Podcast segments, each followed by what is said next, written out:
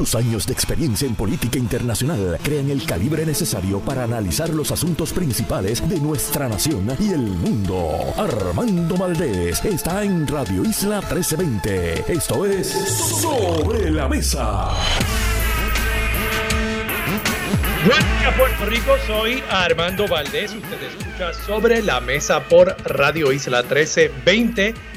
Hoy en Sobre la Mesa José Yello Ortiz Daliot y Víctor García San Inocencio son nuestros analistas políticos en Sobre la Mesa. Mari Narváez de Kilómetro Cero estará también con nosotros en el momento en que se discute la violencia policíaca, particularmente en el contexto íntimo, en el contexto familiar, doméstico, en el que varios policías, ex policías se han visto envueltos en situaciones de violencia de género. Hablamos con ella sobre eso como una de las muchas vertientes de la violencia del Estado contra los ciudadanos. Además, en el último segmento, el abogado ambientalista Pedro Sade se sentará a la mesa y por supuesto, como todos los días, de lunes a miércoles, estará sentada a la mesa Marilu Guzmán. Junto a ella analizamos todos los temas de hoy, 31 de octubre. Halloween, Noche de Brujas. Por supuesto, el último día antes del inicio ya, diría yo, de la temporada navideña. Uno de los periódicos dice que es la temporada prenavideña. Digo yo que ya mañana comienza la época navideña en Puerto Rico. Vayan a las tiendas, van a ver la cantidad de decoraciones que ya están puestas por ahí. 31 de octubre del 2022 son las 8 y 3 minutos de la mañana. Los asuntos del país tienen prioridad, por eso llegamos a poner las cartas sobre la mesa. Vamos a poner las cartas sobre la mesa de inmediato, no sin antes darle las gracias públicamente aquí al amigo Guillermo San Antonio y al también amigo Luis Vega Ramos, quienes ah, la semana pasada estuvieron cubriendo este espacio mientras yo estaba en Washington, D.C celebrando junto a la puertorriqueña Mari Carmen Aponte su juramentación como embajadora del gobierno estadounidense ante Panamá. Un momento de mucho orgullo. Estuvo Sonia Sotomayor juramentándola a ella, tomando juramento como embajadora y estuvo también la congresista Nidia Velázquez realmente un momento de nuevo de gran orgullo, una persona que ya había sido previamente embajadora de Obama en El Salvador, ahora es embajadora del presidente Joe Biden en Panamá. Nuestras felicitaciones a ella como otra puertorriqueña más que se alza a nivel internacional. Pero bueno, pongamos las cartas sobre la mesa y vayamos directamente con varios temas que se han estado discutiendo durante los últimos días en Puerto Rico. Comienzo con esta discusión que se está dando al interior del Partido Popular Democrático sobre el reglamento o las enmiendas al reglamento de la colectividad. Y no me voy a detener por demasiado tiempo en este tema, pero solo voy a insistir en algo que había dicho la semana pasada. Se sigue discutiendo el asunto del reglamento interno del Partido Popular Democrático, cosa que, como he dicho anteriormente, yo no había visto que un partido se enfocara tanto en una discusión acerca de unas normas que rigen el funcionamiento interno del partido, de la colectividad, básicamente en mi vida. Yo jamás había visto que la discusión pública en torno a una colectividad estuviese tan enfocada en algo tan procesal.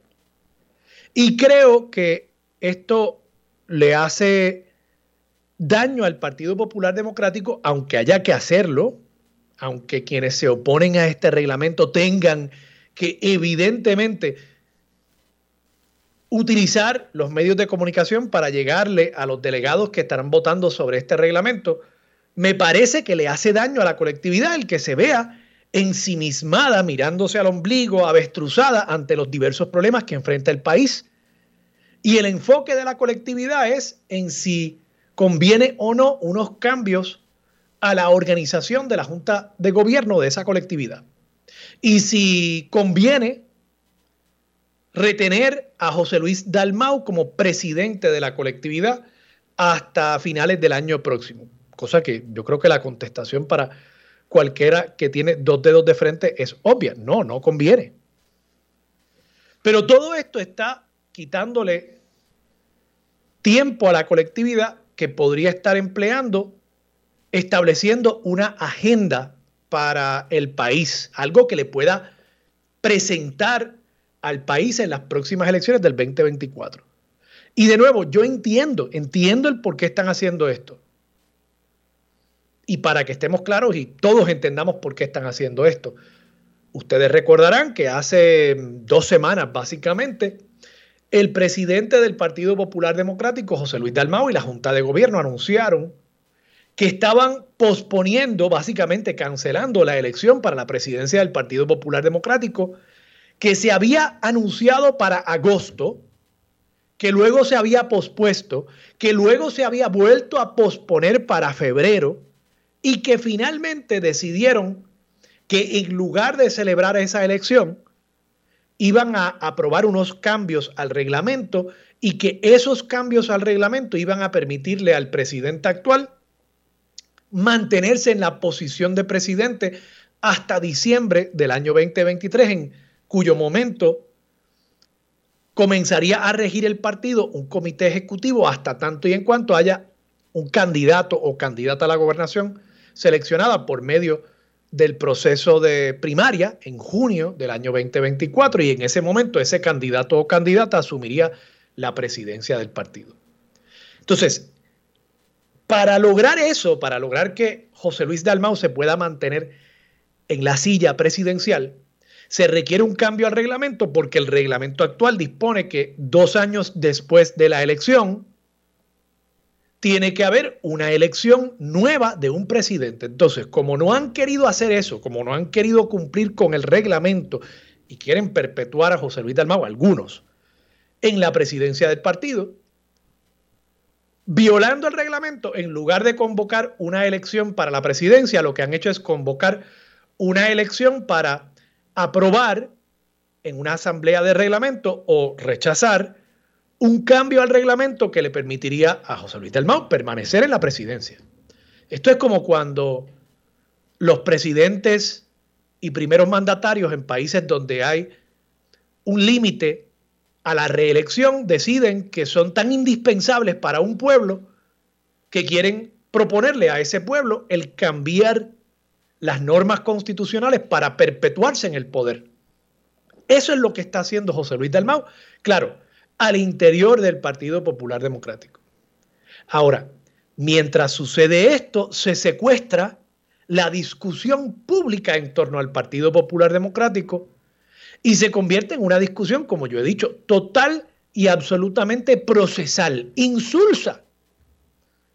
Una discusión que solo se dedica a el debate de si conviene o no el cambio del reglamento y de tener el comité ejecutivo como cuerpo rector del partido hasta tanto haya un candidato o una candidata. Y de nuevo, creo que el partido pierde en esa discusión porque se ve un tanto abstraído de la realidad que está viviendo el pueblo de Puerto Rico. No tengo hoy la portada, por ejemplo, de un periódico como El Nuevo Día, hablando sobre muertes que no fueron contadas después de Fiona, pero muertes que son producto de la falta de servicio eléctrico en Puerto Rico en los días y semanas posteriores a ese fenómeno atmosférico. Eso es lo que le preocupa a la gente. Vean también los datos acerca de el aprovechamiento académico en las escuelas, que fue publicada esa información la semana pasada. Vean también información sobre los feminicidios en el país Vean todo lo que se discute en torno, incluso hasta el aborto, la carta circular sobre equidad y respeto en lugar de la carta circular sobre perspectiva de género en el Departamento de Educación que se había prometido por el gobernador Pedro Pierluisi. Esto es solo una selección, el colapso del sistema de salud, solo una selección de los temas sobre los cuales el Partido Popular Democrático, el ambiente, la energía solar. Y puedo seguir. solo una selección de los temas sobre los cuales el Partido Popular Democrático, en la medida en que se enfoca en este debate, está dejando un vacío al no plantear una agenda, vacío que está siendo llenado, por supuesto, por otras colectividades con sus luces y sus sombras. Tampoco creo que las otras colectividades estén tan enfocadas como deberían estarlo, pero ante el total desenfoque del Partido Popular Democrático, pues lucen ciertamente, como dice el refrán, como tuertos en el país de los ciegos. Así que mi único consejo a mis amigos populares es que busquen la manera de convertir este debate no en un asunto de si se rechaza o avala una propuesta reglamentaria. Incluso ahora hay una propuesta de consenso que están planteando quienes rechazan el reglamento. Y entonces se está complicando tanto el asunto que incluso si uno lograba convencer a la gente de que los cambios al reglamento eran malos, ahora al proponer una propuesta de consenso que esencialmente implicaría el aceptar la mayoría de los cambios al reglamento, creo que pierde fuerza el argumento de que el cambio reglamentario era malo. Porque ¿qué es lo que están entonces rechazando? Únicamente, y creo que en efecto es la parte más tóxica de lo que se ha planteado, la parte que implicaría la creación del comité ejecutivo y la permanencia de José Luis Dalmau en la presidencia. Pero, de nuevo, ¿cuántos electores realmente están tan enfocados en estos temas como para entender todas las sutilezas de estos argumentos que por lo visto se van a seguir complicando y complicando? Y no ha habido un planteamiento sombrilla en el cual digan, mire, de lo que se trata esto es del futuro del Partido Popular Democrático.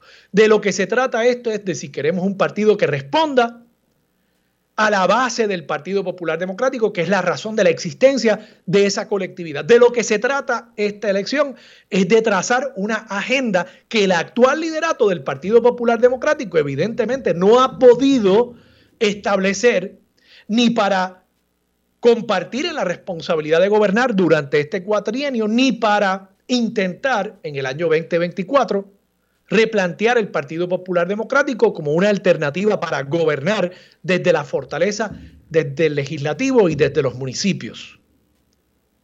Y en la medida en que no se plantee un mensaje así, sencillo, que hable de futuro, se queda entonces el partido lidiando con este nudo gordiano que es el reglamento y luciendo ante el país como, francamente, una colectividad mirándose al ombligo, tocando el violín mientras Roma arde.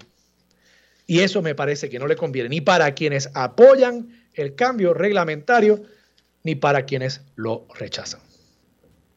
Vamos a pasar a precisamente uno de esos tantos temas que indiqué que podía ser materia de discusión para el Partido Popular Democrático durante todo este tiempo que se le está dedicando al tema reglamentario.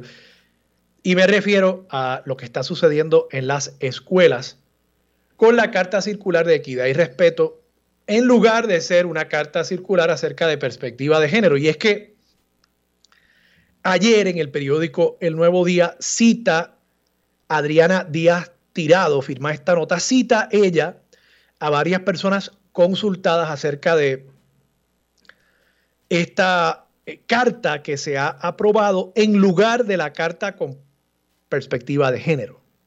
Recordemos que el gobernador, cuando comienza su mandato, había firmado una orden ejecutiva estableciendo lo que se había solicitado por los grupos feministas en Puerto Rico, un estado de emergencia sobre violencia de género en el país. Y una de las medidas, dos de las medidas que toma el gobernador es crear un comité de expertos y expertas, comité PARE, para que fuese un grupo que lo asesorara a él acerca de esta materia y que evaluara el cumplimiento del propio gobernador con lo que se estipulaba en esa orden ejecutiva. Y otra de las cosas que se planteaba era el que el Departamento de Educación promoviera una carta circular, un currículo, más que una carta circular, la carta es el asunto procesal, un currículo con perspectiva de género en el Departamento de Educación. Que como les he dicho antes, perspectiva de género es una manera de ver cómo se educa acerca de diversidad de materias para asegurarnos de que la manera en que hablamos sobre ciertos temas no prejuicie el acercamiento del niño o de la niña a esa materia. Yo les he dicho a ustedes anteriormente, por ejemplo, que cuando pensamos en la profesión de la enfermería, de ordinario pensamos en una mujer, enfermera. Cuando pensamos en la profesión de la medicina, doctor, pensamos en un varón. Y lo decimos con nuestro lenguaje, decimos el doctor, la enfermera. Pero hay doctoras y hay enfermeros. No es que una sea menos que la otra. Ambas profesiones son indispensables para la operación de nuestro sistema de salud. Sumamente necesarias. Y profesiones que tienen unos acercamientos distintos a cómo se trata al paciente. Y ambos son necesarios, ambos acercamientos.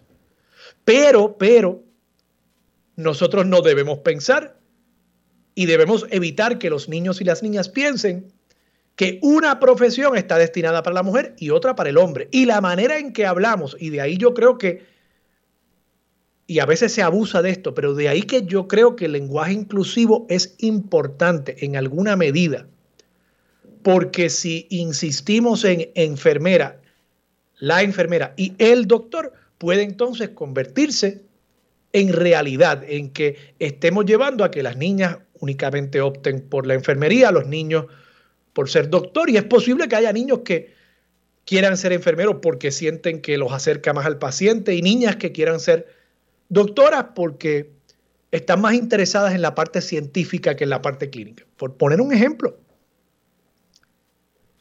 Y de eso es lo que se trata la perspectiva de género, de desmontar y cuestionarnos cómo nosotros nos acercamos a estos temas, hablamos sobre estos temas particularmente en un contexto donde esas esponjitas que son los niños y las niñas están pendientes a todo lo que nosotros decimos. Y no se trata de imponer una perspectiva de género, se trata de cuestionar la perspectiva de género que hoy existe porque hay una perspectiva.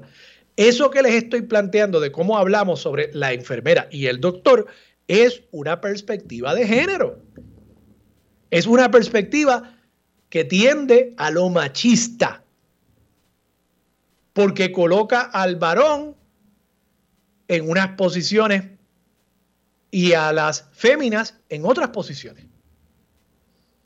Y eso es lo que se trata de desmontar, de analizar y de cuidadosamente ver de qué manera cambiamos eso para que el niño y la niña entiendan que tienen las mismas oportunidades. Pues el Departamento de Educación se convenció a través de una serie de intervenciones por grupos fundamentalistas, se convenció de que esto de la perspectiva de género era tóxico desde el punto de vista político. Y por tanto, en lugar de cumplir con la promesa del gobernador, han implantado esta carta de equidad y respeto. Consultadas varias expertas del Comité PARE sobre este tema, han dicho que esencialmente lo que se está haciendo no cumple con lo que había prometido el gobernador y que el resultado es que el Departamento de Educación va en retroceso. Cito aquí a una de las personas consultadas, Loida Martínez Ramos, doctora Loida Martínez Ramos, catedrática de la Facultad de Educación del recinto de Río Piedras de la Universidad de Puerto Rico. El departamento va en retroceso porque la carta circular que se aprobó en el 2008, que fue derogada, y la del 2014 del secretario Rafael Román, derogada por Julia Kelleher, eran cartas superiores a lo que sacó educación en estos días. Del mismo modo, la doctora Olga Colón González, catedrática de la Universidad de Puerto Rico en Calley, aseguró que la perspectiva de género es una metodología, cita, para poder ampliar la equidad y descubrir cuáles son todos esos matices que tiene la violencia desde una visión integral. Y dice más, se alejaron totalmente de lo que el Comité PARE recomendó. Podemos hablar de lo que es el respeto, la confianza o los valores a los cuales ellos hacen referencia, pero no se puede comprender la magnitud del problema de cómo es que nosotros vamos construyendo mundos donde las intersecciones no entran. Y en efecto, ese es el punto, que nosotros no podemos realmente entender el problema si no lo miramos con una perspectiva que reconozca el que hay un problema en la manera en que nosotros hablamos y educamos a nuestros niños y niñas y los roles que le vamos asignando en la medida en que nosotros no cambiemos la manera en que entendemos la relación del hombre y la relación de la mujer y la interrelación entre ellos en nuestra sociedad. Por eso es que este currículo de equidad y respeto que el secretario dice habla de unos valores universales, pensamiento crítico y creativo y la diversidad y pluralidad social. Por eso es que es insuficiente, porque no mira el problema desde una perspectiva que reconozca primero el problema. Aquí se quiere esconder el problema porque políticamente, por lo visto, el tema, el mismo tema, la discusión de la perspectiva de género se ha convertido en algo tóxico y por eso es que yo insisto en traer el tema, explicarlo, hablarlo, dialogarlo con ustedes, no con la histeria política de la derecha extrema en nuestro país, sino con los datos para que ustedes lleguen a sus propias conclusiones. Vamos a la pausa, regresamos con más de Sobre la Mesa por Radio Isla 1320. Quédate en sintonía, conéctate a radioisla.tv para acceder y participar en nuestra encuesta diaria. Armando Valdés, Sobre la Mesa por Radio Isla. Buenos días, eh, regresamos. Regresamos, soy Armando Valdés. Usted escucha Sobre la Mesa por Radio Isla 1320 y a esta hora se sienta Marilú Guzmán a la mesa. Marilú, buenos días, ¿cómo estás? Bastante bien, Armando. Saludos a todas las personas que nos escuchan. Todavía me estoy readaptando a estar de regreso aquí. Me cogí dos días, estuve allá. Ay, qué chévere. En, Washington, eso siempre, ¿verdad? Uno viajar. Sí, sí, sí. Eh, es bien bueno. que uno regrese con nuevos bríos, me parece. Y sabes que a mí me gusta mucho Washington, me gusta mucho esa ciudad. Es, una ciudad preciosa y, sabes que además de ver amigos que no veía hace mucho tiempo, tuve la oportunidad también de ir a ver el, Museo de Historia, eh, el African American. Ah, sí, yo no he podido entrar. Las dos veces que lo he intentado no he podido entrar. Marilu, te digo algo, eh, es eh, una joya. Y, y, incluso no pudimos terminar de verlo, es un museo bastante extenso, pero me, pareció muy interesante que no intentan eh, ni ocultar ni minimizar eh, el tema de la esclavitud. Eh, y es, muy impactante. comienzan con todo el tema del trasiego ¿no? de, los seres humanos. la trata humana durante esa época. una página bien oscura. Siglo XVI, XVII, XVIII. Y, bueno, eh, realmente muy, muy impactante, muy bien hecho eh, y de verdad que vale la pena para uno entender eh, esa parte de la historia americana que incluso hasta el día de hoy todavía se sigue peleando, ¿no? debatiendo si, si debe ser tan prominente en la historia americana y, cómo no, o sea, cómo no va a ser. Claro que sí, es determinante, sí. incluso por, por, por la la población negra que hoy existe en los Estados Unidos son descendientes de muchos de esos esclavos. La historia de los Estados Unidos está marcada, ¿verdad?, por la, por la, la esclavitud eh, y sobre todas las cosas la lucha que han dado eh, los sectores más progresistas de ese país, incluyendo eh, los afroamericanos, por, por liberarse de ese flagelo y lo que eso ha conllevado, porque tú sabes que ha habido muertes. y encarcelamientos por esa lucha. Eso es parte fundamental de ese país. Parte además, además de las aportaciones cultural, no solamente extraordinaria. El, jazz, que es el, el, eh, ¿verdad? el género musical americano por excelencia, el jazz. Sí, sí, pues, que, que, es sino una creación eh, de, grandes músicos afroamericanos, ¿no? Y sobre todas las cosas, bueno, que hoy día hay una esclavitud moderna, eso yo creo que también hay que discutirlo, de la que, de la que, sufren los, los, los afroamericanos, ¿verdad? Este, que siguen siendo tratados injustamente por la clase predominante en ese país. Yo creo que la historia de los Estados Unidos es muy rica, eh, y a nosotros que nos afecta directamente eh, nos corresponde conocerla, porque yo creo que una vez uno conoce la historia, conoce ese pasado, uno entiende el presente. Lo mismo pasa con nuestro país, ¿verdad? Que, que se nos esconde lo que fue la historia, ¿verdad? Un país que, que ha sido colonia toda, toda la vida, por lo menos desde que llegó Colón a sus costas.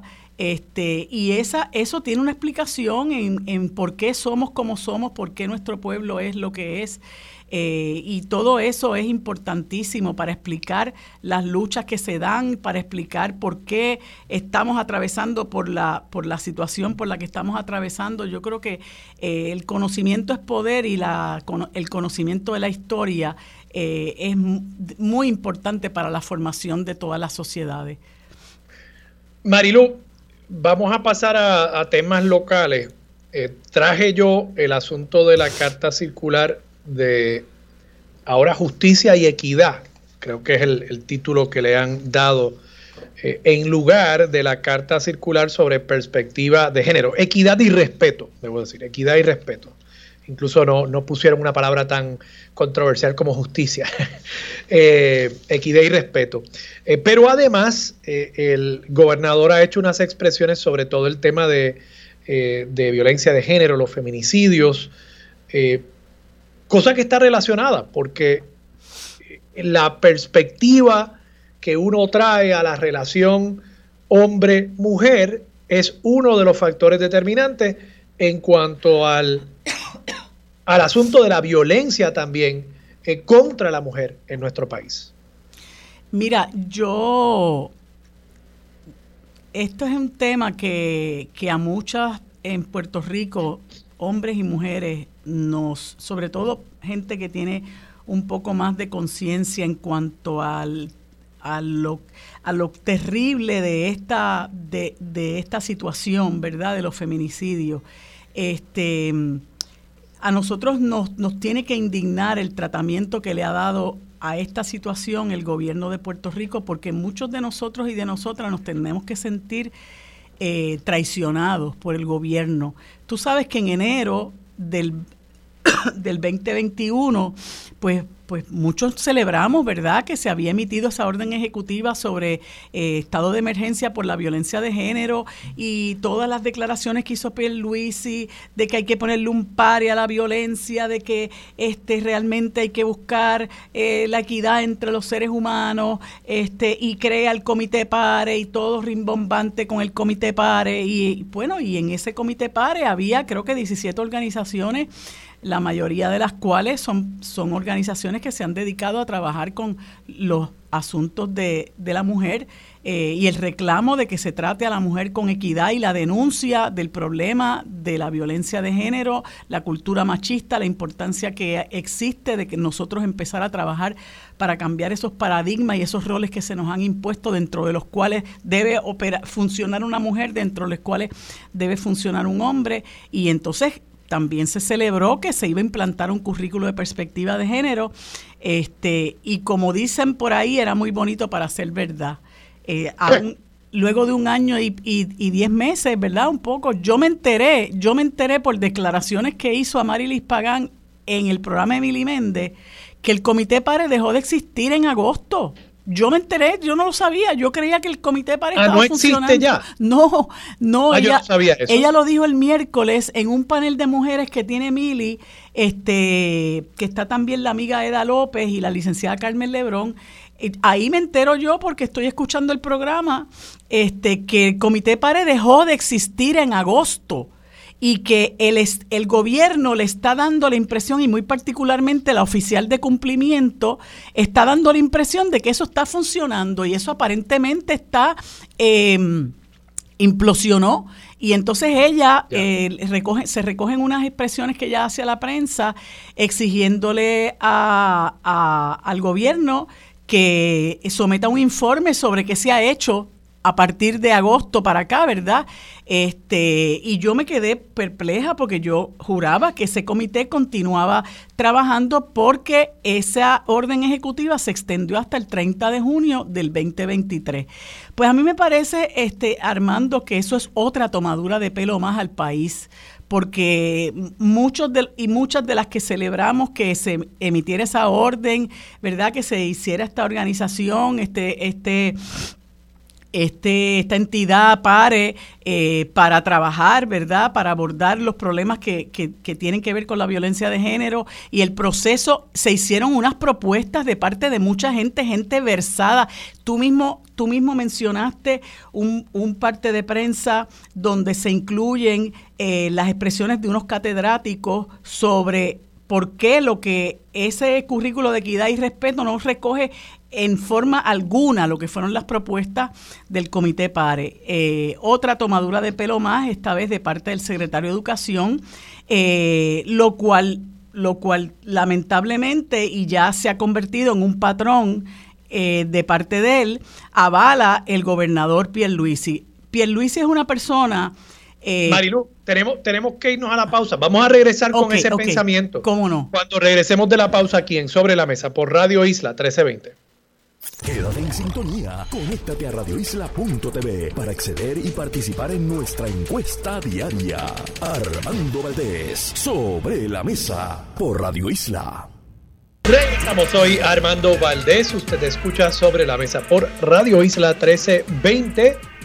Marilú Guzmán sigue sentada a la mesa. Marilú, estabas hablando sobre el gobernador Pierluisi eh, y todo este tema de violencia de género y cómo el gobierno lo está atendiendo. Pues mira, te decía que, que eh, luego de, esa aprobación de esa eh, orden ejecutiva sobre violencia de, de género, donde se le dijo al país sobre el curso de acción para encaminar lo que era el propósito del, del, gobierno, el alegado propósito de atajar este problema tan terrible que se está sufriendo en el país y que, y que afecta primordialmente a las mujeres, eh, pues el gobernador Pierluisi dio la espalda a, sus promesas eh, en la medida en que, bueno, eh, esas, esas propuestas del, del la organización PARE, ¿verdad? No se pusieron en vigor, se, dio, se le dio la espalda a las propuestas que se hicieron y muy particularmente al asunto del currículo de perspectiva de género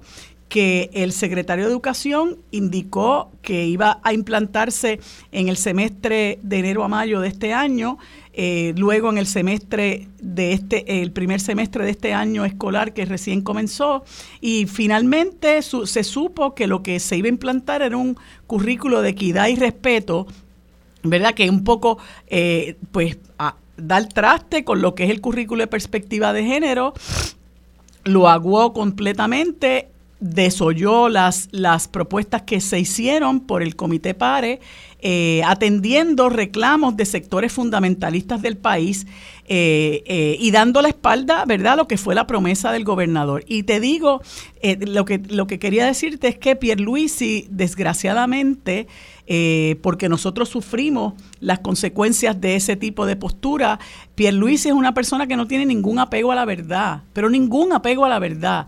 él hace una promesa y con la mayor tranquilidad le da la espalda a esa promesa y después justifica la actuación eh, que se, en la que se incurre o la que incurre cualquiera de sus jefes de agencia con relación a esas promesas que se hicieron. Todo el mundo recuerda, porque lo tenemos claro en nuestra mente, todas las promesas que hizo con relación al asunto de Luma, cuando le dijo a la gente que iba a fiscalizar el contrato, que aquí no iba a haber, eh, se iban a respetar los, los, los empleos de los trabajadores, se iban a respetar sus pensiones, él iba a, a trabajar para que no hubiera aumento.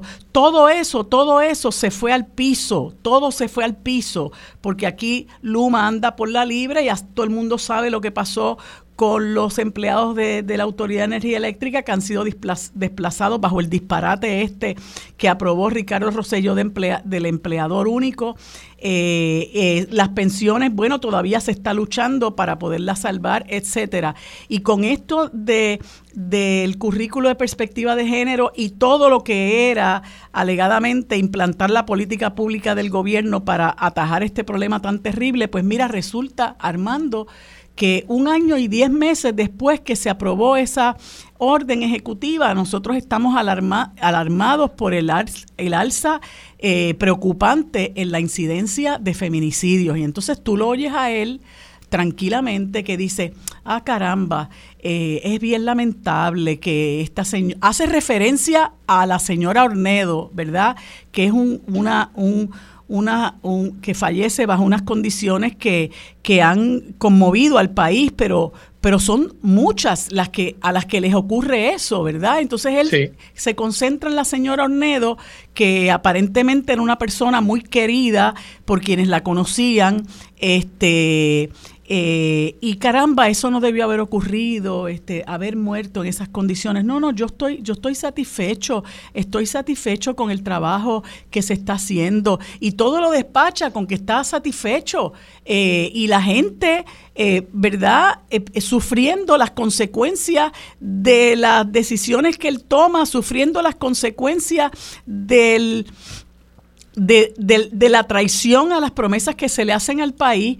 Este, y, y a mí me parece que todo eso realmente se traduce en una falta de respeto al pueblo, ¿verdad? En una falta de respeto al pueblo que, que yo creo que es hora que hasta quienes lo apoyan este, a pie juntilla evalúen si realmente eh, esto es lo que ellos quieren que se haga, que haga un gobernante, ¿verdad? Que para, para empezar es un gobernante del 33%. Él actúa como si fuera, ¿verdad? Un, un, gobernante que ha sido escogido abrumadoramente por la gran mayoría de este pueblo pero, pero realmente es hasta insultante en, en, en, muchos momentos, cómo él da el traste con las promesas que hace, cómo él da el traste con los ofrecimientos y la política pública que dice que va a implantar. Eh, eh, pues, y, y, lamentablemente eh, tendremos que eh, evaluar, ¿verdad? Sentarnos eh, concienzudamente para ver cómo nosotros vamos a abordar la situación del problema político electoral que tiene este país para evitar que aquí una persona que no tiene la mayoría, el favor de la mayoría del país, gobierne a todo el país. Yo creo que eso es una aberración, porque incluso, Armando, el, eh, eh, tanta gente que habla, no, porque esas repúblicas por ahí, pues mire, esas repúblicas por ahí tienen la segunda vuelta, ¿para qué? Para garantizar que la persona que va a gobernar el país tenga por lo menos el favor de, de la mitad más uno.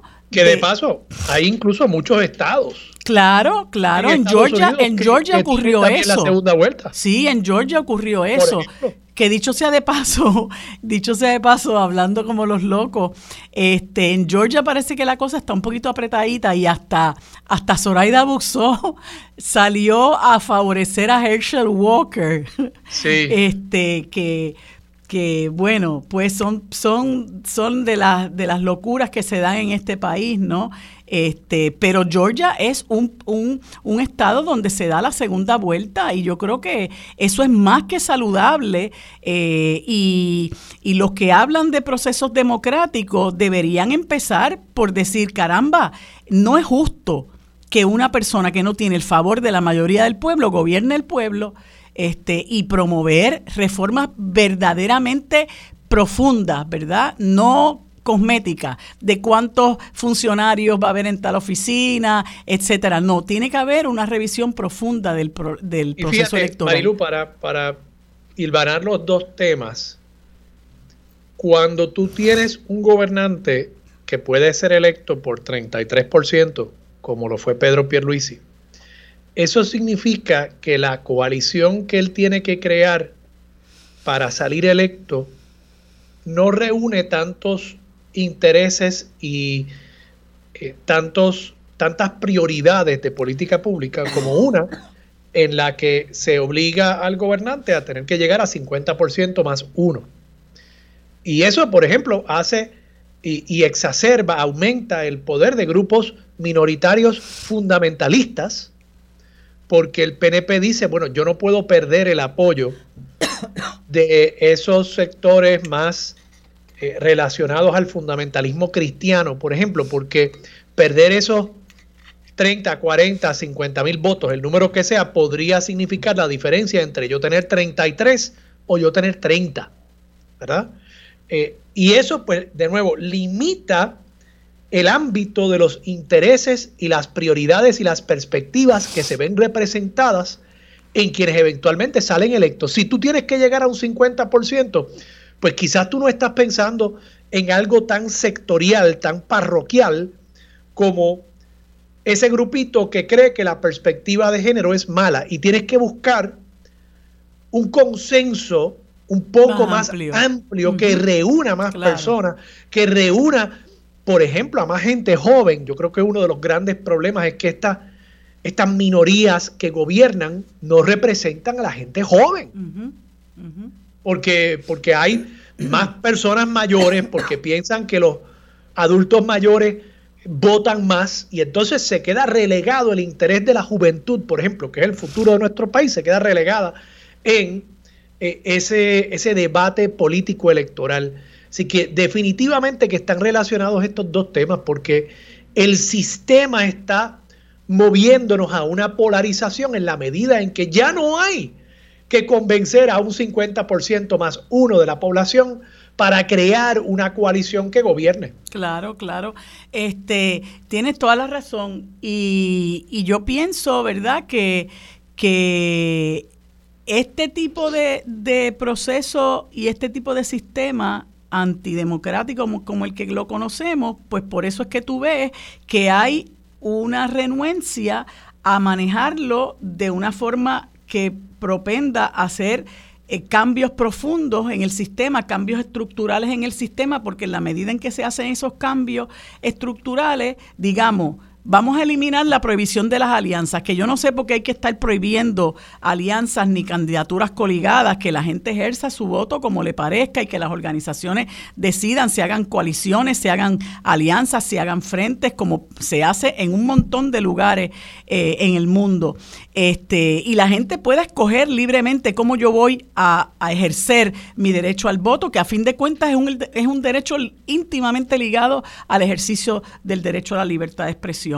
Eh, ese, esa renuencia a hacer esos cambios estructurales se da precisamente por, en la medida en que yo pienso que cuando promuevo eso se pone en riesgo eh, mi finquita, se pone en riesgo que yo pueda mantener este pequeño espacio de poder que tengo, a lo mejor, a lo mejor ya no voy a, no voy a, a, tener este escaño. Una cosa bien parecida se estaba dando en Perú, donde lamentablemente el Congreso eh, eh, lo, lo, controla la oposición y, y no, no, le han dado tregua a Pedro Castillo, pero no quieren avalar eh, unas reformas porque en la medida en que las avalan, todos y cada uno de ellos pudieran ver en riesgo la tenencia de su escaño. Entonces, ese tipo de cosas, ¿verdad? Son las que priman aquí. Eh, no podemos eh, eh, favorecer cambios estructurales porque en la medida en que los favorezcamos, entonces es posible y democraticemos el proceso. Es posible que yo ponga en riesgo mi, mi escaño. Y a este país le hace falta realmente una renovación de su clase política, Armando. Por eso es que los dos partidos tradicionales han, han tenido una erosión tan grande en la base de sus partidos. Marilu, vamos a la pausa, regresamos con más de Sobre la Mesa por Radio Isla 1320. Próximo en Radio Isla 1320. Bueno amigos, en la próxima hora, como todos los lunes, hoy conversamos con el ex representante del Partido Independentista Víctor García San Inocencio y el ex senador por el Partido Popular José Ortiz Daliot. En el siguiente segmento conversamos con Marimari Narváez de Kilómetro Cero y en el último segmento conversaremos con el licenciado Pedro Sade, abogado ambiental. Eso es lo próximo en Sobre la Mesa. Los asuntos de toda una nación están sobre la mesa. Seguimos con el análisis y discusión en Radio Isla 1320. Armando Valdés, esto es Sobre la Mesa. Bueno amigos, como les dije hace unos segundos, ahora conversamos con José Ortiz Daliot, ex representante del Partido Popular Democrático, y el licenciado Víctor García San Inocencio, ex representante del Partido Independentista, perdón, me equivoqué, Yello fue senador. Este, y Víctor, que fue representante por el Partido Independentista puertorriqueño, a quienes les doy los buenos días y las gracias por estar conmigo en este lunes, comienzo de semana. ¿Cómo están? Muy bien, gracias a Dios. Muy buenos días a Víctor, a ti y a, todos los que nos escuchan. ¿Cómo estás, Víctor? Saludos, saludos Marilu, saludos a, a Yello, perdón, al senador Ortiz Dalio saludos a toda la audiencia. Eh, me voy a tener que excusar contigo ya mismo porque me han avisado de una reunión de Zoom.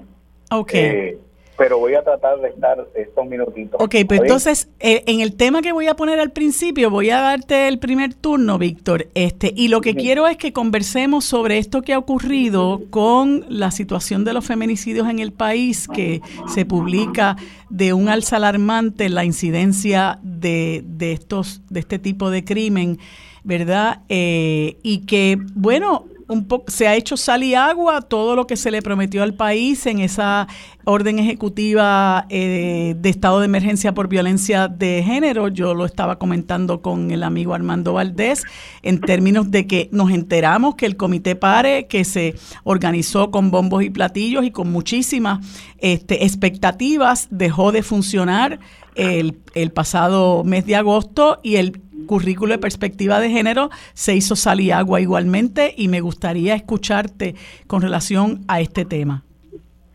Bueno, mira, en primer lugar, esto obviamente había que decretar un estado de emergencia porque el, el desconcierto, casi naufragio de la administración pública en Puerto Rico en la coordinación e integración de las agencias, eh, necesitaba un estado de emergencia absoluto.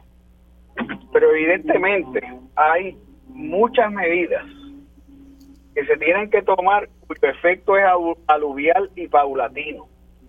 Y eso tiene que ver fundamentalmente con, con el sistema o el ecosistema educativo y formativo de nuestra gente nosotros no vamos a adelantar mucho en estos temas mientras no trabajemos desde, desde bien temprano, es más, desde la cuna.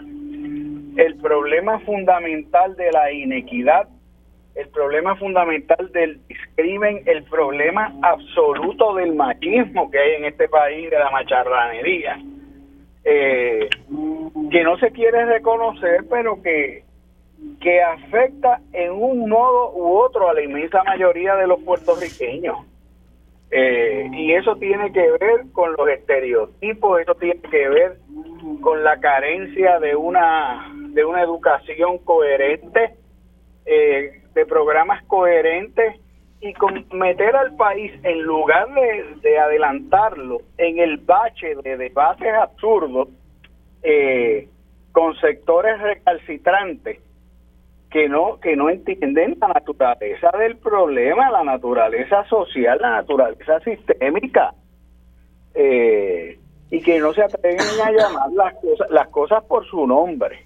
Entonces, eh, eh, por supuesto que, que es esa dimensión cuya solución es aluvial y que va a tomar tiempo, no debe ser excusa para no hacer las cosas que hay que hacer de inmediato en todo el sistema gubernativo. en todo el sistema gubernativo porque ya hemos visto la calamidad de los tribunales en cuanto a este en cuanto a este particular que debían ser los lugares más sensibles más sensitivos y vimos lo que lo que fue pasando en los pasados dos o tres años así que eh, que, que no se esté haciendo prácticamente nada o que se esté llenando el expediente o que se estén haciendo aguaje o tristemente haciendo cosas cuando no disparatadas, otras estrictamente nominales.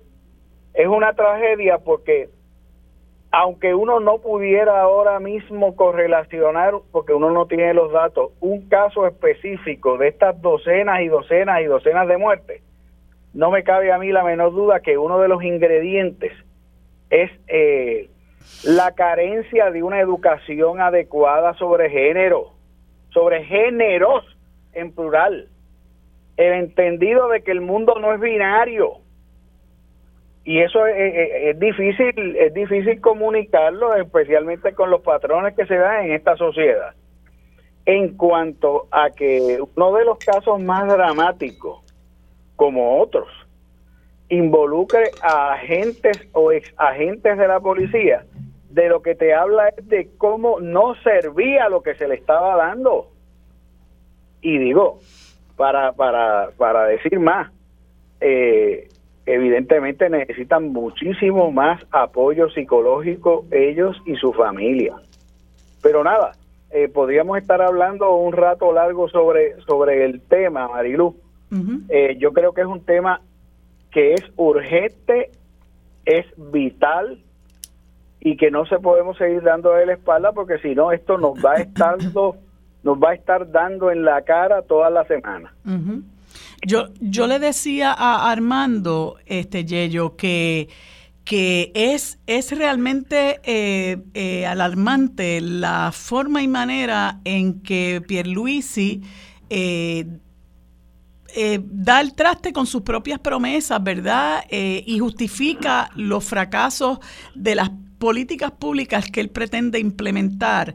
y ayer lo escuché en unas declaraciones muy tímidas, muy superficiales con relación a esta situación de la violencia de género eh, y sobre todas las cosas eh, sobre el hecho de que eh, el, no solamente ha, aumentado la incidencia de estos casos, ¿verdad? Sino que una de las herramientas más importantes que incluso fue prometida en esa orden ejecutiva que fue, que, que fue apoyada por las organizaciones que conformaban este comité PARE, eh, que es el currículo de perspectiva de género, pues eh, se, se, hizo salir agua y, y, él se queda realmente pues tan tranquilo, este, empieza a buscarle pretextos de no, donde dije, dije, no dije, dije, sino que dije Diego, este, y hay muchísima gente ahora muy decepcionada porque lo que se esperaba que se hiciera con aquella, el anuncio, aquella aprobación de esa orden ejecutiva, pues hoy vemos que, que, que pues pues no, no, no se, no se, no se concretó. Bueno, mira, la, yo creo que hay varias cosas que apuntan a la, a la inhabilidad de, de la administración Pierluisi y el secretario de Educación de ejecutar las recomendaciones que hizo el Comité PARE, que yo creo que fue bastante claro con relación a lo que se necesitaba en el Departamento de Educación eh, y yo creo que una de ellas la expresa el doctor José Rosado, que lo cita en el periódico en el día de ayer, catedrático retirado, y él lo que dice es que, que básicamente que es una cobardía de, de parte del Departamento de Educación y esa cobardía se extiende al gobernador porque obviamente el secretario de Educación no iba a hacer nada a menos que el gobernador de alguna manera le diera la señal verde o la, la, luz colorada para lo que él tuviera que hacer en el departamento. Así que por un lado es la gran cobardía de, de, los políticos del país de no querer atender las situaciones que afrenta el país con la con, con la verdad y con la realidad que, que, debemos atenderla. La otra la otra realidad es la gran influencia que tienen eh, sectores religiosos, particularmente los fundamentalistas, sobre las operaciones del gobierno ahora mismo en Puerto Rico. Así que tú tienes dos, dos grandes sectores, uno la cobardía política y otro esa cobardía política influenciada por el cabildeo eh, activo y agresivo de los grupos religiosos en Puerto Rico que no quieren atender la situación como verdaderamente hay que atenderla, ¿no? Porque la educación es la clave para lo que van a ser los seres humanos cuando sean adultos.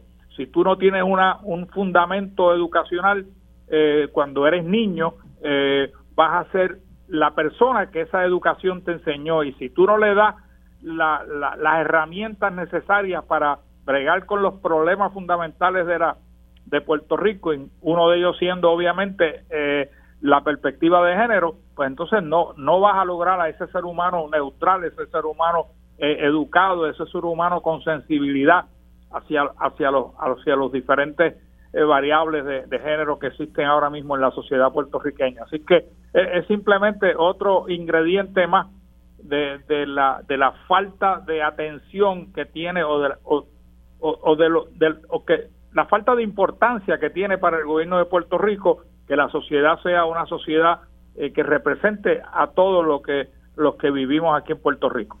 Sí, y una de las cosas que yo, este, además de la falta de apego a la verdad que yo creo que ha caracterizado a Pierluisi y a su gobierno, yo creo que también le ha caracterizado una gran insensibilidad porque vemos cómo él ha manejado una serie de, situaciones y muy particularmente eh, el sufrimiento que han atravesado muchísimas de nuestras familias, sobre todo eh, familias. sí, sí, hasta luego. Gracias, Víctor. Gracias. Este Yello, eh, eh, sobre todo el sufrimiento que han atravesado muchas familias del sur y suroeste de nuestro país, familias de la ruralía, familias compuestas principalmente por personas de la tercera edad que estuvieron 30, 32, 33 días sin, sin el servicio eléctrico eh, y, y, uno pues ve esa falta de sensibilidad, esa falta de sentido de urgencia de de, parte de Pierluisi, ¿verdad? Cómo él opera con esta gran indiferencia.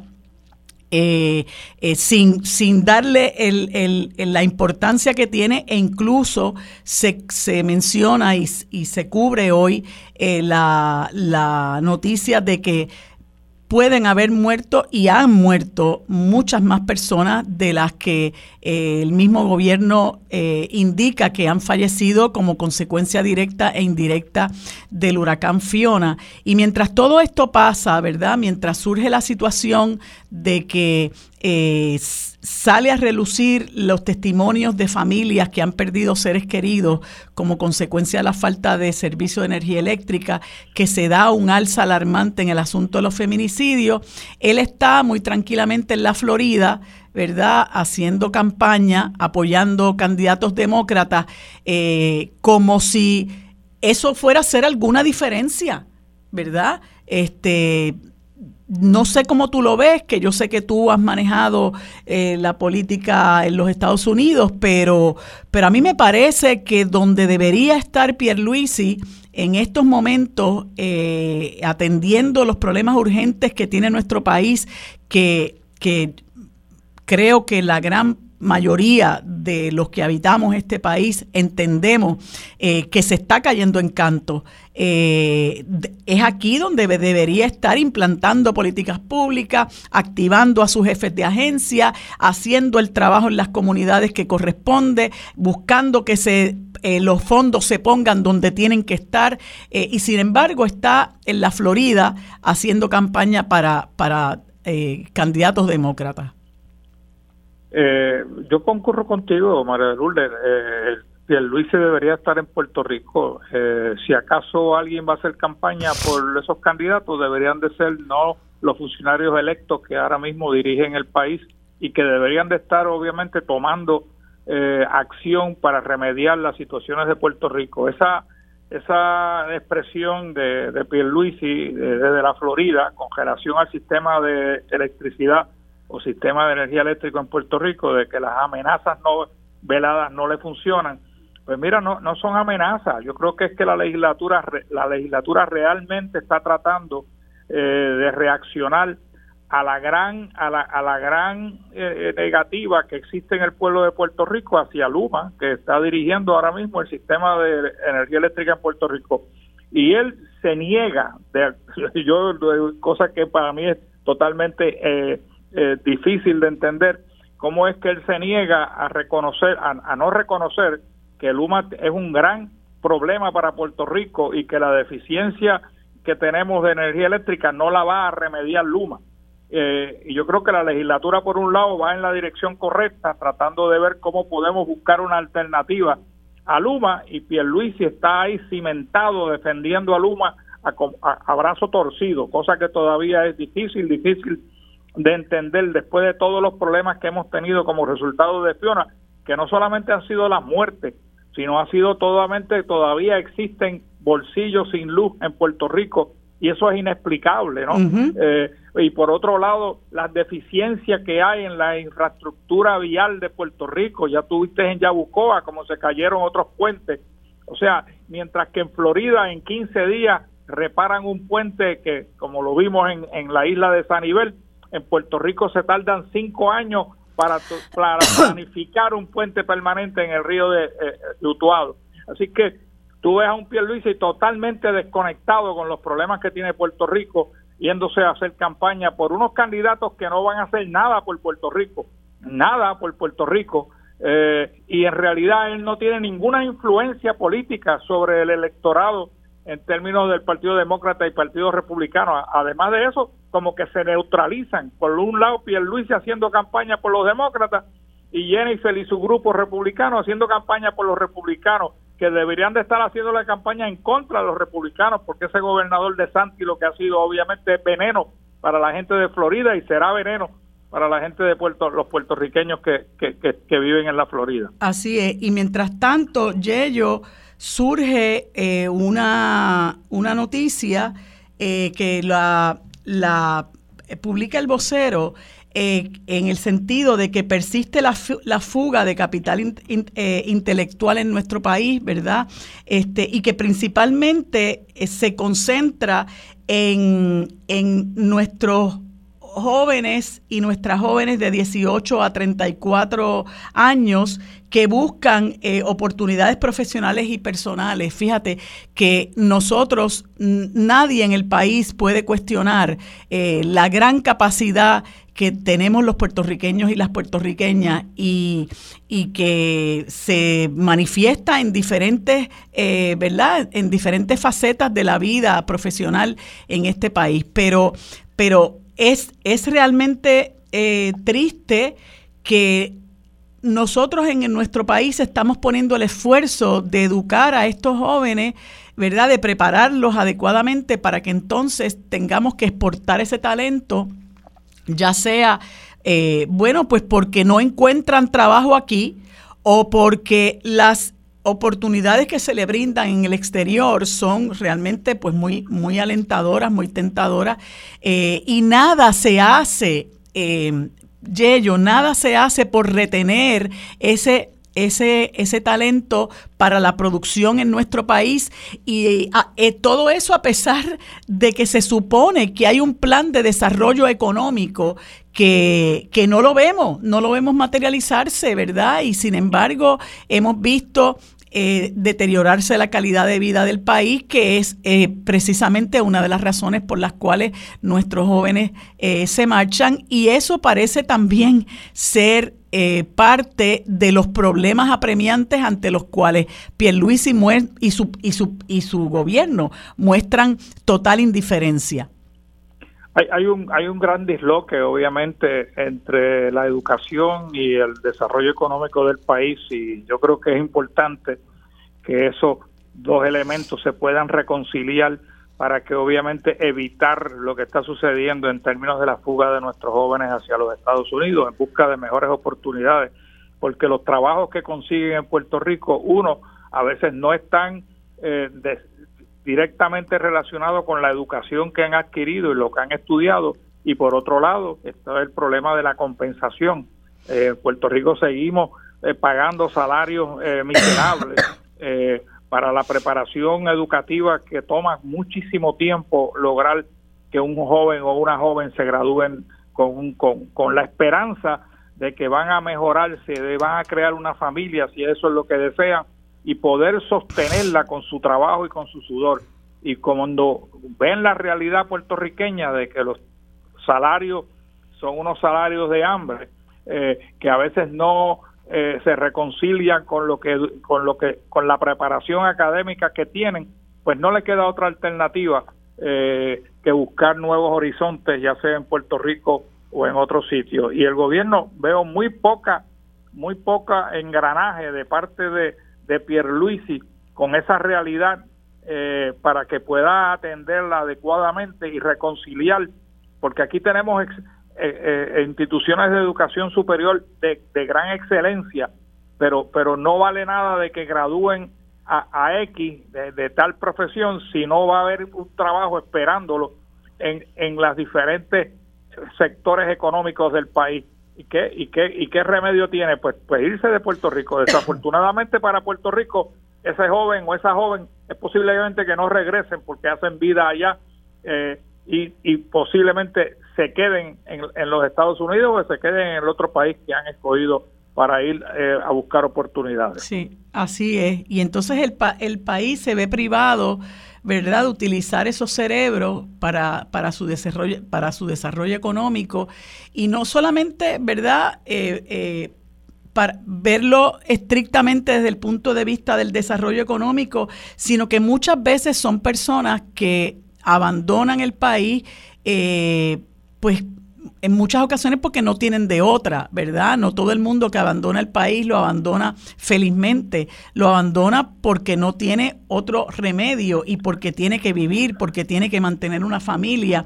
Eh, y, dice una, una organización eh, eh, de BMA Group, firma especializada en reclutamiento de personal, que además de los 5 millones de puertorriqueños que viven fuera de la isla, hay unos 700 a 1000 puertorriqueños que estudian fuera y de los cuales solo el 30% regresa a trabajar en Puerto Rico. Y eso realmente es, es, es lamentable. Yo creo de verdad que, que el, a dos años casi del gobierno de Pierluisi, a mí me parece que esto es un barco que está haciendo agua hace mucho tiempo, que aquí nada camina, Yello. Eh, no me parece que estemos hablando eh, simplemente porque no somos seguidores del Partido Nuevo Progresista. Yo creo que estamos recogiendo lo que es el sentir de, mucha gente en nuestro país, de que, de que realmente nada camina, ¿verdad? Eh, eh, que la gente está muy disgustada, no solamente por el alto costo de la vida, sino sencillamente porque esas promesas de desarrollo económico, pues simple y sencillamente no las vemos, no la gente no disfruta del supuesto desarrollo económico que iba a dejar el gobierno de Pierluisi y del plan que con también eh, bombos y platillos anunció Manolo Sidre y yo digo que en la medida en que la gente en un país siga emigrando, el gobierno ha fracasado. Oh, definitivamente. Y una de las áreas eh, Marilu, y yo no soy experto en, en, la área, en el área, simplemente es a base de lo que uno lee, es el área de los alimentos, de la soberanía alimentaria, de la agricultura. Tú no ves a Pierluisi de alguna manera envuelto en, la, en, en, esa en esa problemática de que se produzca lo suficiente para los puertorriqueños. El café es un área donde podríamos mejorar muchísimo y evitar la importación de café, creo que ahora viene de México. Eh, cuando hay caficulturas hábiles en, Puerto Rico, locos porque le den la ayuda del gobierno para que puedan echar hacia adelante y suplir la necesidad de los puertorriqueños. Ahora mismo no hay huevos, o sea, hay una gran escasez de huevos. ¿Y, y dónde está la iniciativa de, del gobernador para atender la situación de, de que de que las agriculturas puedan producir mucho más huevos para evitar eh, e-, ese huevo blanco pálido que viene desde el del exterior eh, reemplace al, al, al, huevo puertorriqueño. Así, que ah, no hay, tú, tú no lo ves envuelto en esos problemas del puertorriqueño cotidiano, ¿no? Problemas cotidianos, que es lo que el para lo que la gente elige a su gobierno para que atienda sus problemas cotidianos y se los resuelva de alguna manera para que le facilite la vida al puertorriqueño. Así es. Yello, me hace señas de que, de que hemos terminado eh, esta conversación por hoy. Te agradezco mucho y también le agradezco a Víctor. Eh, espero que podamos seguir conversando sobre este y otros temas el próximo lunes. Gracias. Que pase buen día. sintonía, conéctate a radioisla.tv para acceder y participar en nuestra encuesta diaria. Armando Valdés, sobre la mesa, por Radio Isla. Bueno amigos, y en este segmento tenemos a Marimari Narváez de Kilómetro Cero, a quien le damos los buenos días y las gracias por estar con nosotros en este segmento. Buenos días Marimari, ¿cómo te encuentras? Hola, buenos días Marilu, a ti y a todas las personas que nos escuchan por Radio Isla. Pues pues mira, Mari Mari, quería conversar contigo porque, bueno, sabes que eh, hay un alza alarmante en la incidencia de casos de feminicidio y uno de los, de los hechos que, que nos consternó, ¿verdad? Fue este asesinato de esta señora eh, Ornedo Camacho eh, a manos del expresidente o presidente de la FUPO, Diego Figueroa eh, que dicho sea de paso tenía un historial un poquito eh, turbio eh, mientras se desempeñó como policía en la división de homicidio. Este, pero una de las cosas que preocupa a la ciudadanía es la muerte de mujeres a mano de policías. Y yo estaba leyendo una, una columna de la profesora, de la catedrática eh, Madeline Román, que es socióloga y antropóloga, donde ella dice, eh, reportes de estudios realizados en Estados Unidos sugieren que la policía tiene una tendencia entre dos a cuatro veces mayor de ejercer violencia contra sus parejas que otros sectores y que aquellos policías que ejercen violencia contra sus parejas tienden a ser denunciados también por uso excesivo de la fuerza. Y creo que, eh, ¿verdad? Esta, esta, este planteamiento debe haber sido eh, analizado por kilómetro cero, ¿verdad? Ustedes deben tener un poco más de conocimiento y de sustancia para, para hablarnos sobre este, este dato. Bueno, Marilul, lo que pasa es que, ¿verdad? El, el adiestramiento mismo de la policía es uno que se, que, se dirige hacia la violencia, ¿verdad? Y no hay nada, nosotros decimos que no hay nada más peligroso para una víctima de violencia doméstica que su agresor sea policía, porque los policías están adiestrados para rastrear a la gente sin que se percaten, este, tienen un arma de fuego, obviamente, a nombre del Estado y tienen un montón de otros recursos, como son, por ejemplo, sus compañeros, como es el patrullaje. Nosotros conocemos de víctimas a las que les montan patrullaje y, vigilancia entre el, el, agresor y otros agentes, por ejemplo, eh, o les o les fabrican multas, eh, casos, ese tipo de cosas, ¿no? Entonces no tienen unos recursos que no tiene un hombre común y corriente, por eso es que es tan y tan peligroso. Y en efecto, nosotros no hemos hecho un análisis de datos sobre eso que me presentas, ¿verdad? Del historial de violencia doméstica y de uso excesivo de la fuerza. Pero en la práctica es lo que vemos. Yo no tengo ninguna duda de que este señor, por ejemplo, eh, ¿verdad? El que cometió el feminicidio y luego se suicidó, Diego Figueroa, tiene que haber tenido un historial de violencia porque no, ¿verdad? Sea de género y, contra la ciudadanía en su momento cuando estuvo en la uniformada, porque nadie, el, el feminicidio es la culminación de la, del, del trayecto, digamos, de la violencia de género no es algo que ocurre eh, de primera instancia. Sí, y hay una cadena de eventos que, que, que, conducen a eso. Nosotros hace poco denunciamos el caso, ¿te acuerdas cuando intervinieron al señor mayor allá en Aguadilla? Que le pegaron un taser. Nosotros denunciamos que uno de esos policías tenía ya dos muertos en su expediente y luego salió a relucir, nos llegó la información y también se divulgó eh, que también tenía un caso de violencia doméstica de ese mismo año, de principios de año. Y entonces, una de las cosas que, que a uno más le alarma es cómo la institución como tal tiende a minimizar estas situaciones porque tú escuchas al comisionado de la policía que lo único que hace, donde quiera que va, es justificar eh, y minimizar estas situaciones, este, con lo que un poco, ¿verdad? Eh, pues menosprecia la seriedad de, estos hechos y no solamente en cuanto a los feminicidios, porque esta otra situación que plantea Madeline Román en el sentido de que, eh, que esos policías que ejercen violencia contra sus parejas tienden a ser denunciados también por uso excesivo de la, de la fuerza. Eh, uno de los, de los casos tú lo acabas de mencionar, que es el de este señor que lo sacaron este, atropelladamente de su, de, su, de su auto y lo que está ocurriendo últimamente con protestas absolutamente pacíficas como las que eh, se dieron, se han dado por la, digamos, la organización, se acabaron las promesas.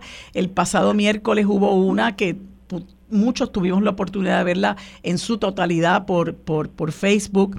Eh, y estas personas fueron eh, removidas del lugar, haciendo una protesta totalmente pacífica frente a los portones, 12 horas eh, en un cuartel para que no hubiera cargos, lo cual Emanueli dice que está investigando todavía, pero fueron posteriormente eh, dejado fuera sin ningún tipo de cargo y cómo incluso se, se va a la fiscalía para aludir que hubo obstrucción a la justicia, que nosotros los abogados le llamamos el delito zafacón, ¿verdad? Cuando no hay más nada, pues una obstrucción a la justicia. Como también hay esta tendencia a usar el eh, eh, uso excesivo de la fuerza, a estar interviniendo con el ejercicio, eh, ¿verdad?, legítimo de los derechos de la ciudadanía, es a, mi juicio, preocupante lo que está ocurriendo en estos momentos con el desempeño policiaco, este, eh, no solamente por los casos de, violencia doméstica. Definitivamente. Y sabemos que pronto se cumplirán 10 años desde que se firmó el acuerdo de reforma, o sea que no estamos hablando de uno o dos años, ni estamos diciendo que no ha habido los recursos y los mecanismos para que esto se creen, esos mecanismos de rendición de cuentas, que son importantes precisamente porque se, es normal que el propio sistema proteja a sus miembros, ¿verdad? Y la policía pertenece al sistema legal criminal, pero precisamente por eso, para evitar eh, esos abusos de poder, esa cultura absoluta de impunidad, es que tienen que existir mecanismos robustos, mecanismos confiables, tanto a nivel interno como externo, que no existe ninguno a nivel externo. Eh, a nivel externo tienen que ser mecanismos independientes, mecanismos robustos, que puedan pasar juicio sobre esas investigaciones, pero a nivel interno la policía también tiene una responsabilidad. O sea, si los legisladores y legisladoras no han aprobado un cuerpo independiente de supervisión civil para la policía, para las policías, eso no les resta la responsabilidad a la propia agencia, que a nivel interno ya a estas alturas tendría que tener unos mecanismos de detección temprana que no tienen, y esto no me lo estoy inventando yo, eso está en el acuerdo para una reforma sostenible, tendrían que tener unas investigaciones robustas. En el último informe del monitor, que es de este verano, el, dice el monitor que aparte de un montón de otras categorías de incumplimiento en torno a la violencia de género y los crímenes sexuales, ni uno solo de los agentes que de la muestra del monitor tenía el adiestramiento de violencia doméstica cuando hay personal de la policía involucrado. Y hablando hablando de cultura de impunidad, ¿en qué ha quedado la, el asesinato del jovencito de 16 años que fue acorralado por la policía en un área en la urbanización La Riviera. Eso quisiéramos nosotros saber también. Se supone que eso se está investigando. Eh, a, nosotros nos preocupa que informalmente, ¿verdad? Nos llegó información de que de que no no asignaron a una persona con experiencia a ese caso. No sé si eso después se, cambió, ¿verdad? Pero de primera instancia se lo pasaron una, a un agente del NIE y a una fiscal de integridad pública que son nuevas y que no, no tenían experiencia. Entonces tú sabes muy bien que si se afecta la investigación, el caso no va a eh, prosperar. Seguro, seguro. Bueno, eh, mira, desde aquí yo eh, leí unas declaraciones del de, licenciado Domingo Emanuel indicando que él continuaba con la investigación de estos arrestos de, llevados a cabo el miércoles pasado de los integrantes de la organización las eh, jornadas se acabaron las promesas, eh, pues desde aquí reclamamos también que le informe al país el curso de la investigación eh, con relación a este caso, donde murió un jovencito y había por lo menos 60 casquillos en, el área. Marimari, muchas gracias eh, por tu participación. Le seguiremos dando seguimiento a este asunto. Este, gracias por tu participación y por haber estado disponible para esta conversación. Eh, continuamos en unos minutos con Sobre la Mesa. Quédate en sintonía. Conéctate a radioisla.tv para acceder y participar en nuestra encuesta diaria. Armando Valdés, sobre la mesa, por Radio Isla. Bueno amigos, en este último segmento conversamos con el licenciado Pedro Sade, abogado ambiental, a quien le damos los buenos días, las gracias por estar con nosotros en este segmento. Saludos Pedro, ¿cómo te encuentras? Muy bien, muchos saludos Marilu y a la radio audiencia, gracias por la oportunidad. Gracias a ti por estar disponible. Eh, Pedro, me llamaste la atención a un proyecto de ley que es el PDLAC 474 que se titula Ley de Legitimación Activa Ambiental que pretende darle acceso a grupos, organizaciones, personas, eh, a procesos eh, judiciales y administrativos que tengan que ver con la protección de nuestros recursos naturales, eh, etcétera.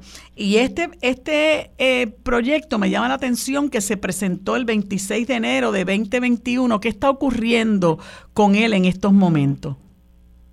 Sí, bueno, en relación al proyecto quisiera hacer unas expresiones sobre qué se trata. Este proyecto otorga el derecho a comunidades, vecindarios, grupos ambientales a que se escuche sus reclamos tanto ante las agencias como los tribunales de justicia, eh, que se analice y se adjudique en los méritos y que no se desestimen eh, sin atender el reclamo como está sucediendo desafortunadamente desde hace unos años en Puerto Rico. Es un proyecto muy importante a la luz de los cambios que está experimentando Puerto Rico con el cambio climático, mayores y más intensos huracanes, eh, los retos de protección de la costa, los recursos naturales y la salud. Y este es un proyecto que da un vehículo para que la ciudadanía pueda traer a la atención de esos foros, sea, los tribunales y las agencias, ese reclamo. Así que es muy importante porque, eh, además de lo que he dicho, eh, los grupos y las comunidades han sido objeto de un discrimen muy severo en los últimos años eh, ante la ofensiva de las agencias y las empresas en que se eh, logra desestimar sus reclamos sin ni siquiera se atienda los méritos. Esto es muy importante porque no es, este proyecto no es que le dé la razón automáticamente a ninguna persona o grupo, es que sencillamente se escuche lo que tenga que decir. Así que eh, nace de la preocupación de que la ciudadanía tiene un derecho y que es necesario esa participación, tanto ante los tribunales como diversas eh, agencias y, y, se enmienda varias leyes. El proyecto fue aprobado eh, en el año pasado por la Cámara, luego de vistas públicas ante la Comisión de los Jurídicos y Recursos Naturales. Esas dos comisiones lo, lo, lo endosaron y pasó al Senado. En el Senado, en la sesión pasada, eh, la Comisión de los Jurídicos lo aprobó con ciertas enmiendas, pero no se ha bajado, no se ha sometido a votación, por lo cual varias organizaciones ambientales y comunales y también el Colegio de Abogados endosa que ese proyecto baje a votación. Y mañana va a haber una reunión en la oficina del presidente del Senado, no necesariamente con él, sino con una persona que se ha encargado del asunto, eh, para discutir el endoso del señor presidente y también el asunto de cómo bajar a, votación el proyecto, ya que como sabemos quedan pocos días en esta sesión eh, corriente. Así que ese, ese es en síntesis la situación con este proyecto que es uno de justicia y muy importante, máximo en estos tiempos eh, que está Puerto Rico. y Pedro, y para, para beneficio de quienes nos escuchan, ¿cuál ha sido el razonamiento detrás de dejar fuera a un gran número de personas, organizaciones, sectores que realmente tienen interés en la protección eh, de nuestros recursos naturales? Bueno, ahí hay que contestar a dos niveles, la, la razón verdadera y la razón jurídica que se adelanta. La razón verdadera es que no se quiere analizar cuáles son los planteamientos de los vecinos que quieren proteger su salud o los recursos naturales. Y entonces se recurre a un tecnicismo de desestimarle la reclamación eh, empleando el concepto de que no tienen legitimidad. Y legitimidad se vincula a que no han demostrado con suficiente claridad cómo les afecta.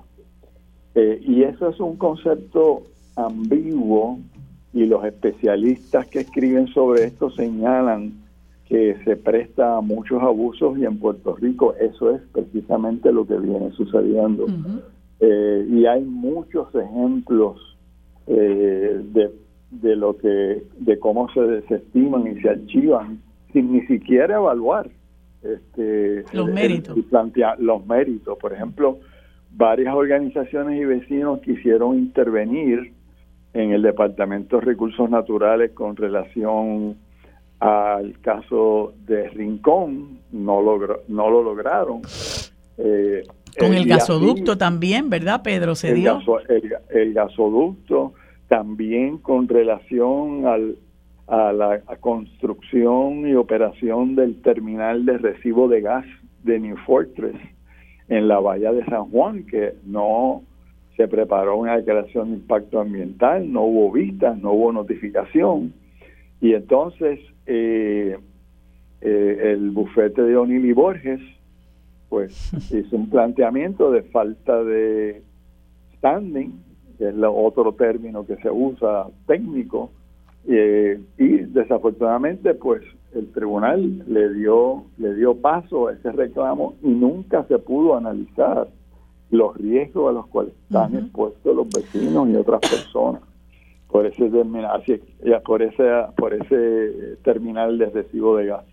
Así que que la este proyecto de ley lo que hace básicamente es otorgar un derecho a que se vean los méritos eh, e-, esas causas. Y repito, no es que le den la razón automática, es que sencillamente se vea. Que se discuta. Que se, que se, que se, vean los méritos del reclamo. Sobre todo, este eh, Pedro, cuando eh, nuestro sistema de justicia, ¿verdad? Eh, una de las cosas que dice perseguir eh, es el acceso a la justicia de la gente. Y entonces nosotros vemos cómo irónicamente, ¿verdad? Ese derecho a la, al acceso a la justicia se va viendo menoscabado de, de, diferentes maneras. Y esta es una de las formas de menoscabar el derecho de la gente al acceso a la justicia, porque fíjate que en el caso de New Fortress, como tú mencionas, incluso había hasta violaciones reglamentarias y las, las comunidades no pudieron plantear eh, ese asunto. Correcto. Eh, eh, esto de acceso a la justicia usualmente se discute en términos de quienes pueden plantear y comparecer ante los tribunales. Y se entiende que tan pronto logren ese planteamiento, pues ya entraron al, al, castillo de la justicia. Pero aquí el problema está es que uno puede hacer el planteamiento, pero entonces lo desestiman. Y hay un asunto, otro aspecto, aparte del trato discriminatorio, que yo y otras personas que litigamos estos casos y la gente que los radica ellos mismos, eh, hemos, hemos, hemos experimentado.